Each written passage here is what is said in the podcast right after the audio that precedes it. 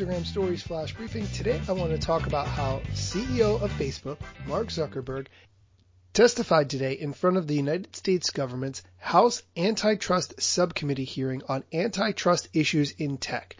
I'm still digesting all the information that's come out of this, but there's one particular clip of a representative interviewing Mark Zuckerberg. It's a little bit long, but I think this clip is extremely powerful. The issue, in case you're not familiar, is whether or not Facebook was creating anti-competitive practices by buying competitors or by threatening to make rival products to destroy their competitors. Here's the clip. Do you copy your competitors?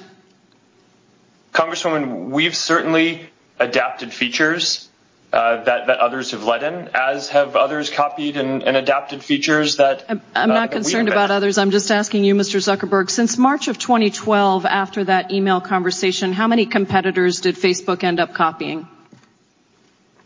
Uh, Congresswoman, I, I, can't give you a, a, a number of, of, companies. Is it less than five? Congresswoman, I don't know. Less than 50? Any estimates? Your team was making a plan. How did it play out? Uh, Congresswoman, I'm, not sure I, agree with the, the premise here. Our job is to make sure that we build the best services for people to connect with all the people they care about.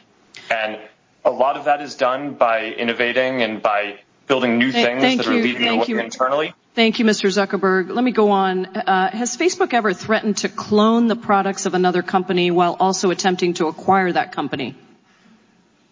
Congresswoman, not that I would not that I recall. And, and, I'd like to just remind you that you are under oath, um, and there are quotes from Facebook's own documents. Um, prior to acquiring Instagram, Facebook began developing a similar product called Facebook Camera, correct? Congresswoman, that's correct. I, have I've said multiple times that we uh, were competing in the space of building mobile cameras with Instagram. That's what they did at the time.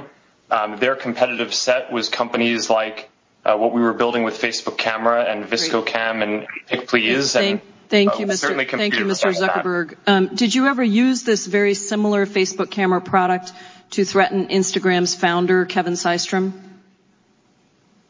Uh, Congresswoman, I'm, I'm, not sure what you would mean by threaten. I think it was public that we were building a, a camera app at the, at the time.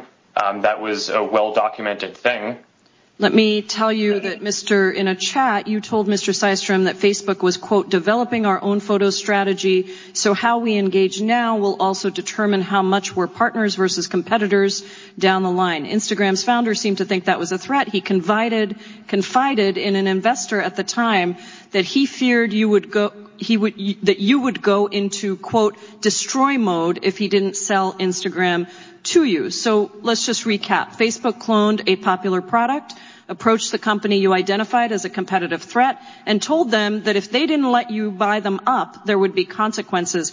Uh, were there any other companies that you uh, used the same tactic with while attempting to buy them? Congresswoman, I want to respectfully disagree with the characterization. I think it was it was clear that this was a space that we were going to uh, compete in one way or another. I don't view those conversations as a threat in any way. I, I, I just, I, am just using the documents and the testimony that the committee has collected from others. Did you warn Evan Spiegel, the founder of Snapchat, that Facebook was in the process of cloning the features of his company while also attempting to buy Snapchat? Congresswoman, I don't remember those specific conversations, but that was also an area where it was very clear that we were going to be building something.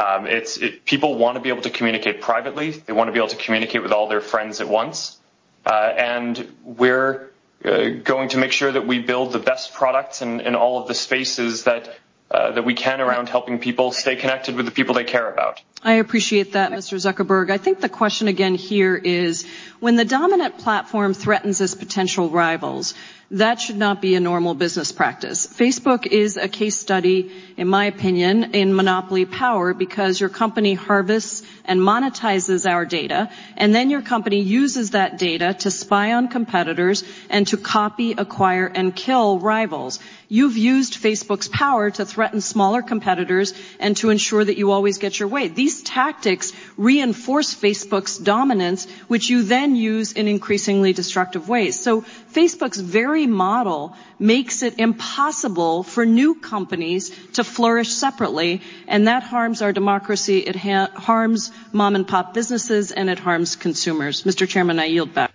I love this clip because everything she says is accurate. Think about the last time you saw an app that was designed to compete with Instagram. Chances are it didn't catch on at all because there already are monopolies in place. We want a competitive environment because this way innovation grows and it gives other people an opportunity to contribute to this landscape. If you're unfamiliar with the story of how Facebook acquired Instagram, I definitely recommend the book No Filter, The Inside Story of Instagram. I had the author Sarah Frier on my podcast when the book launched. I definitely recommend not only the podcast episode, but also the book for all of the details about this acquisition that you were unaware of. Apologies for the long episode today, but I felt that it was really important.